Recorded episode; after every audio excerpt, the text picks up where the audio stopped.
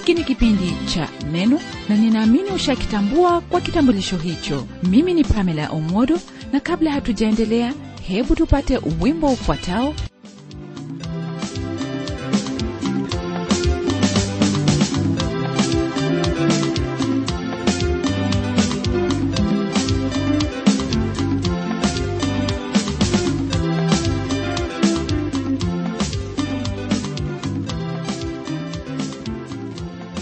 Ya mambo ambayo hufanyika hapa ulimwenguni ndugu msikilizaji kuna hili ambalo lina umuhimu sana ambalo watu wengi mara nyingi hulipuuza. Lakini hili ambalo nalitajia kuwa ni la muhimu wewe mwenyewe utaamua iwapo kwa hakika ni la muhimu au la. Hata hivyo nina uhakika kwamba nitakapokwisha kukuelezea kwa nini jambo hilo lina umuhimu basi utakubaliana nami moja kwa moja. Msikilizaji kabla ya kukuambia jambo hilo hebu kwanza nikukaribishe kwenye kipindi chetu cha leo ili tuweze kuendelea na somo letu ambalo latoka kwenye kitabu cha yakobo sura ile ya kwanza tukianzia aya hiyo ya 22 hadi 25 kabla ya kusoma maandiko yale ningelipenda ufahamu kwamba katika ulimwengu huu lile ambalo hasa limekuwa likiendelea ni kwamba fanya jinsi ambavyo ninavyokwambia lakini usifanye au kuniiga mimi katika matendo yangu utakubaliana nami msikilizaji kwamba ni jambo la muhimu sana wakati wowote ambapo unanena na mtu lile ambalo unamwambia alitende hilo ndilo ambalo wahitaji kulitenda wewe mwenyewe. Jambo hili ndilo ambalo twamwona bwana yesu kristo akitenda kile ambacho hasa alikuwa amekiagiza unaposoma kwenye kitabu cha matendo ya mitume sura ile ya kwanza ndugu msikilizaji neno lake bwana lafungua sura hiyo kwa maneno yafuatayo yani kuanzia aya ya kwanza hadi ile aya ya tatu ambayo yatuambie hivi.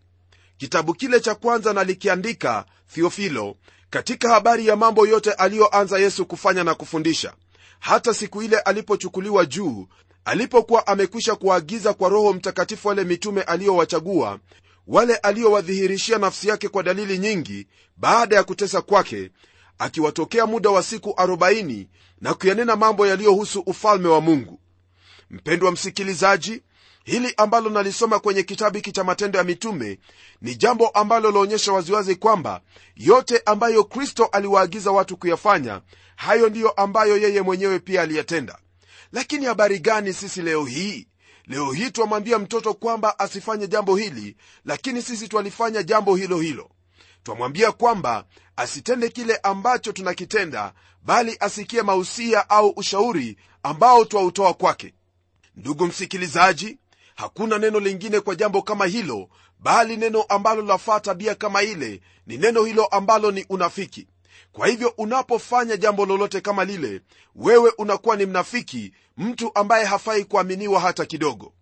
Unapowatazama watu viongozi wa tabaka mbalimbali iwe ni wanasiasa au wale ambao ni viongozi wa kidini mara nyingi kile ambacho wanachokinena ni tofauti sana na yale ambayo wanayatenda wao wenyewe.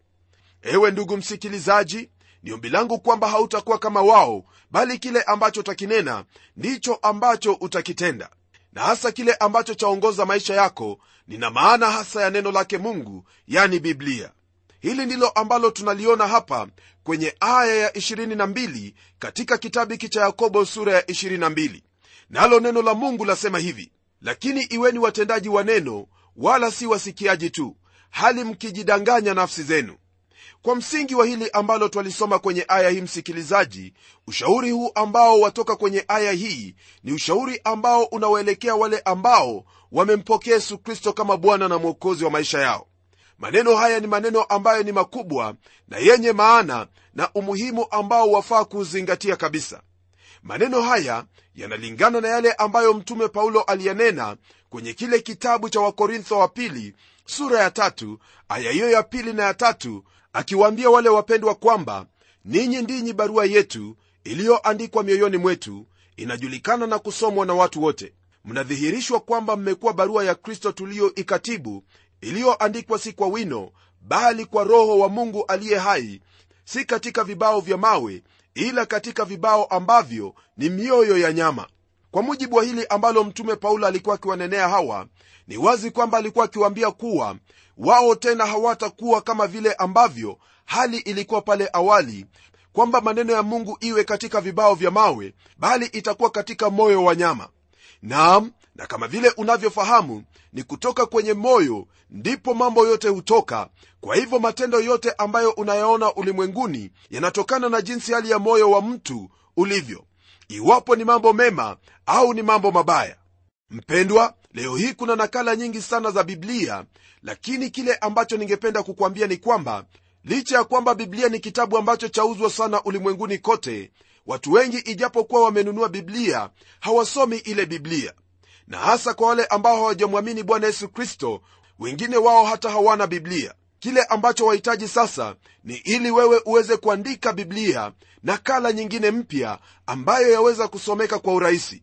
Hasa ili ndugu msikilizaji najua kwamba utaniuliza itakuwaje kwamba niandike nakala nyingine ya biblia na huku sijasomea zile lughaa ambazo biblia iliandikwa kwayo jambo hilo lisiwe gumu kwako hata kidogo maana kile ninacho maana nayo hasa ni kwamba unaposoma biblia wahitaji kutenda biblia nao wale watu wanapokutazama wataona kwamba kwa hakika kristo anaishi ndani yako na zaidi ya yote unaishi kulingana na neno lake mungu. Na kila jambo ambalo walitenda litachangia kuandika sura hiyo ya biblia hiyo kwa hivyo watu wanapokutazama wewe wataweza kusoma yale ambayo unayasema na zaidi ya yote kujifunza kutokana na hayo ambayo unayatenda ndugu msikilizaji.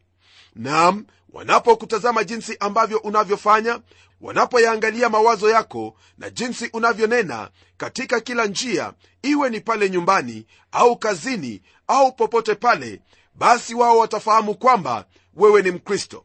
Jina hili mkristo siyo jina ambalo kristo aliliacha kwamba wale ambao wamemfuata waitwa wakristo. La hasha. Bali katika mji wa antioki mji ambao haukuwa na wakristo wengi watu wale walipoona waumini wale ambao walikuwa wanafuata mafundisho yake yesu kristo waliweza kuyasoma maneno yao na kujifunza kutokana na vitendo vyao na mwishowe wakatambua kwamba watu hao wanatenda na kunena kama kristo ndiposa wanafunzi wakaitwa wakristo kwanza pale antioki. Msikilizaji watu wanapokutazama wanaona kwamba wewe ni mkristo ama wao wanajua kwamba wewe ni msikiaji tu na sio mtendaji wa neno. Ni vyema uchague ni lipi lile ambalo wahitaji kuitwa. Maana unapokuwa mtendaji wa neno wewe hauwi mnafiki. Lakini unapokuwa msikiaji tu basi kile ambacho hutokea ni kwamba wewe unakuwa ni mnafiki maana hutendi lile ambalo neno lake mungu la kuagiza usisahau hili kwamba kristo alisema kuwa iwapo wampenda utazitii amri zake. Na kwa kutii amri zake ni kwa kusoma neno lake na kulitenda. Na hivyo unapofanya hivyo wewe utakuwa unampenda na lile ambalo unalitenda ni lazima litaonekana. Maana unapolitenda neno lake mungu wewe utakuwa kama nuru ambayo imewekwa juu ya kilima na haiwezi kufichika tena utakuwa kama chumvi imewekwa katika ulimwengu ili ulimwengu usiharibike kutokana na maovu yake. Kati ya kifungu cha 22 hadi 25 yakobo ananena mambo ambayo yanaelezea wazi kabisa kuhusu hali ya matendo ambayo yanatakiwa kuonekana katika maisha ya mtu ambaye amemwamini yesu kristo kama bwana na mwokozi wa maisha yake. Ndugu msikilizaji muktasari ambao unaweza kukupa kuhusu vifungu ama aya hizo ni kama ifuatavyo aya hii ya 22 hasa yanena kuhusu hilo ambalo neno lake mungu la kuhitaji kufanya. Kwenye aya ya 23 na 24 yatuonyesha matokeo ya kutolitii neno lake bwana. Na kisha aya ya 25 neno la mungu latupa hayo ambayo ni mipangilio au mpangilio wa neno lake bwana. Ndugu msikilizaji tunapoendelea kwenye aya hii ya 22 kumbuka kwamba neno lake mungu hasa lanena kuhusu lile ambalo twahitajika kutenda. Neno hili latuambia kwamba iweni watendaji wa neno wala si wasikiaji tu hali mkijidanganya nafsi zenu. Kutokana na hili ambalo twalisoma hapa jambo ambalo ningependa ufahamu ni kwamba neno lake bwana ni tofauti kabisa na vitabu vingine vyovyote. Kunazo vitabu vingi ambavyo unaweza kusoma ili upate ufahamu wa mambo ujuzi elimu hali ya kuelewa mambo kwa kiroho mambo ya kuchekesha na pia mambo ya kujifurahisha. Lakini neno lake bwana ambalo ni biblia ni tofauti kabisa na hii labda ndiyo tofauti hata kiasi kwamba watu wengi hawapendi kulisoma neno hili. Hiki ni kitabu ambacho kinahitaji mambo yatendwe kwa vitendo na siyo kusomwa tu. Ndiyo sababu hapa neno linatuambia kwamba tuwe watendaji wa neno na wala sio wasikiaji tu. Ndugu msikilizaji jambo kama hili lahitaji uangalifu mno ili kwamba tusije tukajipata kwamba tumejikwaa na kutoka katika mapenzi yake mungu. Bwana yesu kristo kwenye kitabu cha yohana sura ya 7 aya hiyo ya 17 alisema maneno haya. Mtu akipenda kuyatenda mapenzi yake atajua habari ya yale mafunzo kwamba yatoka kwa mungu au kwamba mimi nanena kwa nafsi yangu tu. Neno la mungu ndugu msikilizaji linahitaji kitendo.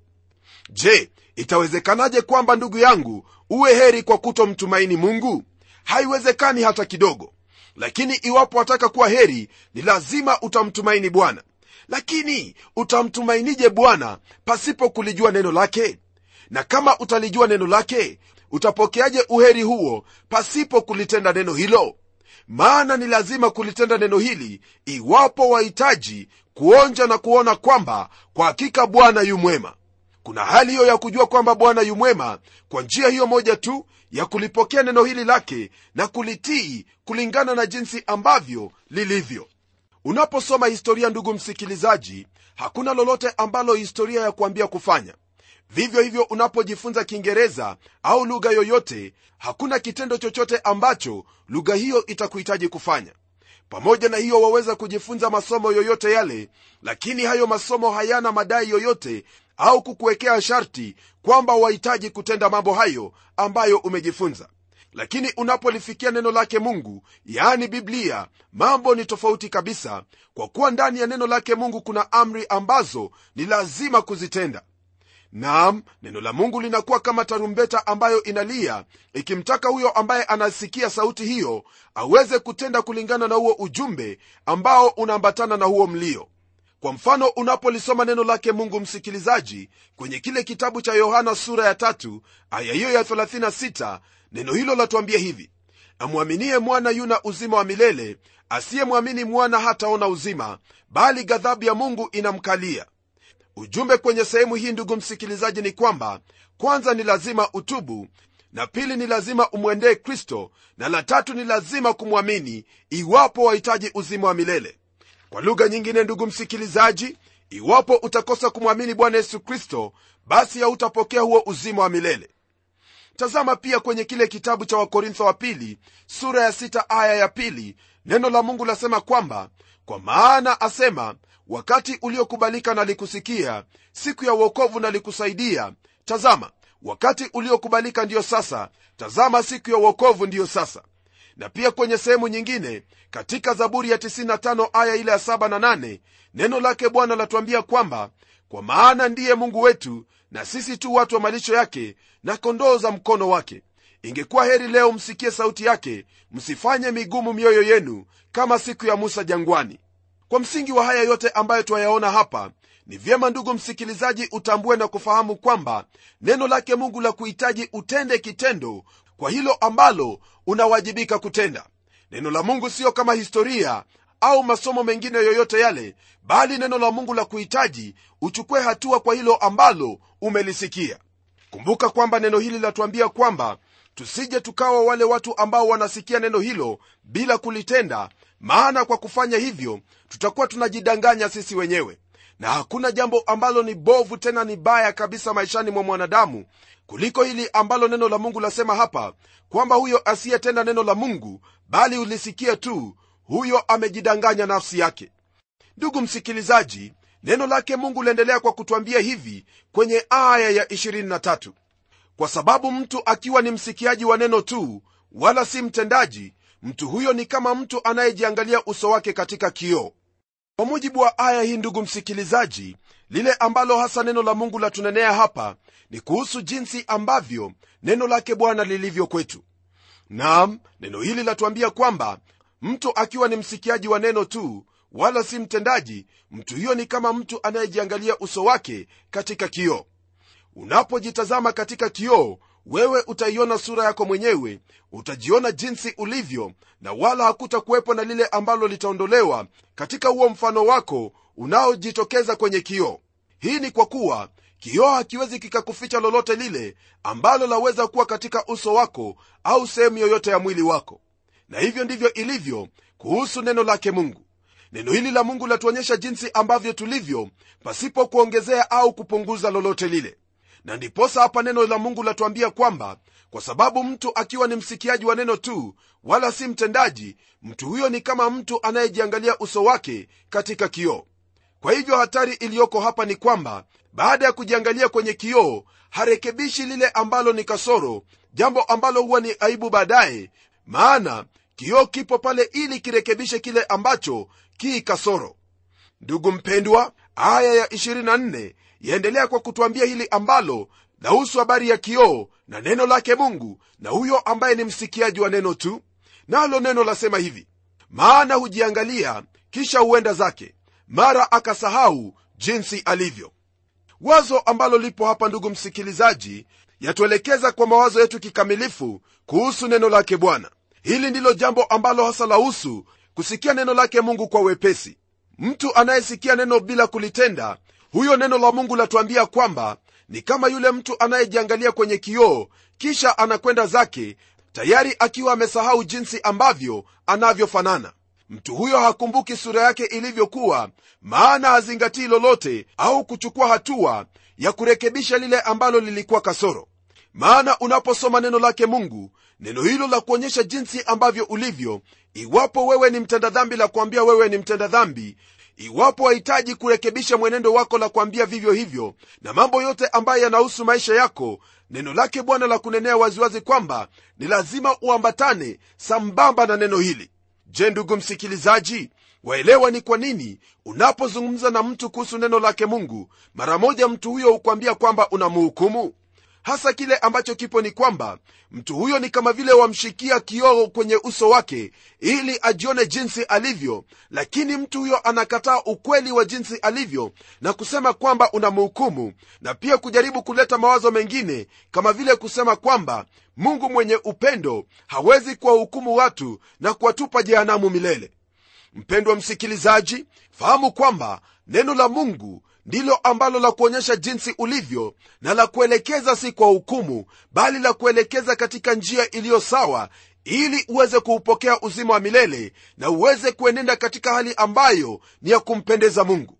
Watu wa mungu wanapokosa kulifuata neno lake kile ambacho hufanyika ni kwamba wanakuwa wanafiki wanageukia kutenda maovu na mabaya ambayo neno lake mungu linashutumu na kuhukumu wale ambao wanafanya matendo kama yale ni jukumu lako kuchagua lile ambalo utalifuata maana lolote ambalo utalifuata hivyo ndivyo utakavyolipokea unapotembea kulingana na neno lake mungu neno hili laendelea kukutakasa. Maneno yako yanapotoka kinywani mwako sio maneno kama vile watu wanavyonena bali yanatoka kwa neema kwa rehema kwa huruma. Ni maneno ambayo yanajenga na siyo ya kubomoa. Ni maneno ambayo yanahimiza na siyo kushusha. Ni maneno ambayo yanambariki yule anayeyasikia. Naamini kwamba ndugu msikilizaji haya ndiyo ambayo unataka yatendeke maishani mwako mpendwa kuna mabadiliko. Unapoangalia kwenye kioo na kuchukua hatua ya kurekebisha lile ambalo ni kasoro. Vivyo hivyo kuna mabadiliko maishani mwako unaposoma neno lake mungu ambalo ni kama kioo na unapochukua hatua ya kutenda hilo ambalo umekosolewa kwalo basi maisha yako hayatakuwa jinsi yamekuwa hapo awali. Yatabadilika kabisa. Maana kristo alisema kwamba heri asikiaye neno lake na kulitenda wewe ndugu msikilizaji utakuwa ni heri kwa sababu ya hilo ambalo unalitenda kutokana na neno lake mungu. Kwenye aya ya 25 neno lake bwana latuambia hivi. Lakini aliyetazama sheria kamilifu iliyo ya uhuru na kukaa humo asiwe msikiaji msahaulifu bali mtendaji wa kazi huyo atakuwa heri katika kutenda kwake hili ndugu msikilizaji ambalo tunalisoma hapa kwenye aya ya 25 katika sura ya kwanza ya kitabu hiki cha yakobo ni neno ambalo tayari nimekwisha kuambia kwamba kuna uheri katika kutenda neno lake mungu. Sheria hii ambayo imetajwa hapa si ile ya musa bali ni ile sheria ya neema. Nam yakobo hazungumzii kuhusu aina ile ya sheria ambayo paulo alikuwa akinena kuhusu paulo alizungumzia kuhusu sheria ya musa lakini yakobo anazungumzia sheria ya imani. Kuna upendo katika sheria iliyo katika agano la kale na pia kuna sheria katika upendo ulio katika agano jipya. Ndiposa kwenye kitabu cha yohana sura ya 8 aya hiyo ya 36 kristo alisema hivi ikiwa mwana atawaweka huru mtakuwa huru kweli kweli. Pamoja na hiyo pia twamwona bwana akisema hivi kwenye aya ya 15 katika kitabu hicho cha yohana sura ya 14 kwa maneno yafuatayo. Ikiwa mnanipenda mtaziweka amri zangu. Naye yohana kwenye kile kitabu cha yohana wa kwanza sura ya tano aya hiyo ya tatu anasema kwamba kwa maana huku ndiko kumpenda mungu kwamba tuzishike amri zake wala amri zake si nzito. Ndugu msikilizaji twahitaji kulisoma neno lake bwana na zaidi ya kulisoma ni lazima kulitenda neno hilo. Usisahau kwamba msikilizaji kwa kuwa wewe ni mtoto wa mungu umeinuliwa juu zaidi na lile ambalo limefanyika ni kwamba maisha yako pamoja na yale ambayo unayatenda ni lazima yawe kwa kiwango hicho cha juu maana umezaliwa kwa mbegu yake mungu. Na mbegu yake mungu ndugu msikilizaji haitendi dhambi maana neno lake mungu latuambia kwamba yeyote ambaye amezaliwa na mungu huyo hatendi dhambi. Hasa nina maana kwamba haishi katika maisha ya dhambi. Uhuru ambao kristo amekupa msikilizaji ni uhuru wa kutembea kulingana na neno lake uhuru wa kutotenda neno ambalo ni bovu au uovu wowote ule bali kutenda yale ambayo yamo katika mapenzi yake mungu na mapenzi yake mungu wayapata kutoka kwenye agano la kale kwenye kile kitabu cha mwanzo hadi kile kitabu cha ufunuo ambacho ni kitabu cha mwisho kwenye biblia. Hauna udhuru wowote ule wa kuvunja lolote lile ambalo liwi katika neno lake mungu. Mpendwa unawajibika kutenda yale yote ambayo yanaambatana na neno lake mungu na siyo yale ambayo watu wanayanena. Nam enenda kulingana na neno hili lake bwana nawe utakuwa ni mbarikiwa na pia utakuwa heri katika yote yale ambayo utayatenda. Nitaomba pamoja nawe ili mungu aweze kutusaidia ili mungu aweze kukusaidia katika yote yale ambayo unanuia kutenda maishani mwako. Na tuombe. Baba mungu katika jina la mwanao yesu kristo asante kwa ajili ya ndugu yangu msikilizaji na haya yote ambayo bwana umetufundisha kupitia kwenye neno lako.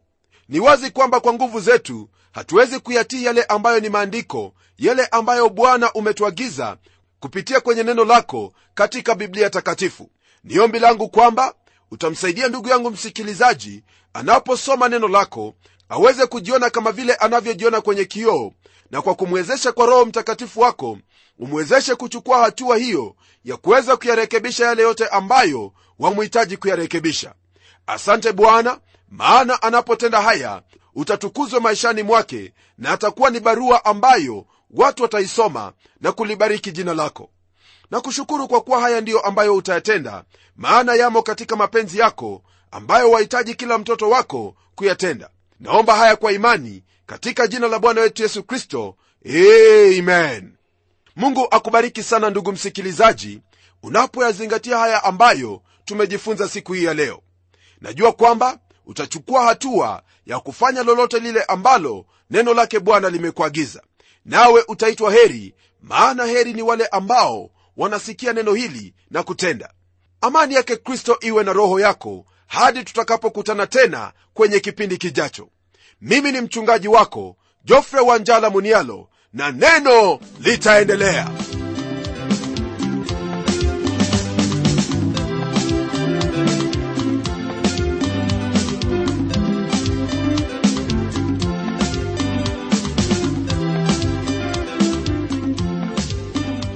kufikia hapo msikilizaji wangu najua kwamba baraka umezipokea. Na iwapo una swali au pendekezo uitume kwa anwani ifuatayo. Transworld radio sanduku la posta ni 21514 nairobi. Kisha uandike code namba ambayo ni 00505 kenya. Nitarudia tena. Transworld radio sanduku la posta ni 21514 nairobi kisha uandike code namba ambayo ni 00505 kenya. Hebu tukutane tena kwenye kipindi kijacho kwa mibaraka zaidi. Ni mimi mtayarishi wa kipindi hiki pamela omodo nikikuaga kwa heri na neno litaendelea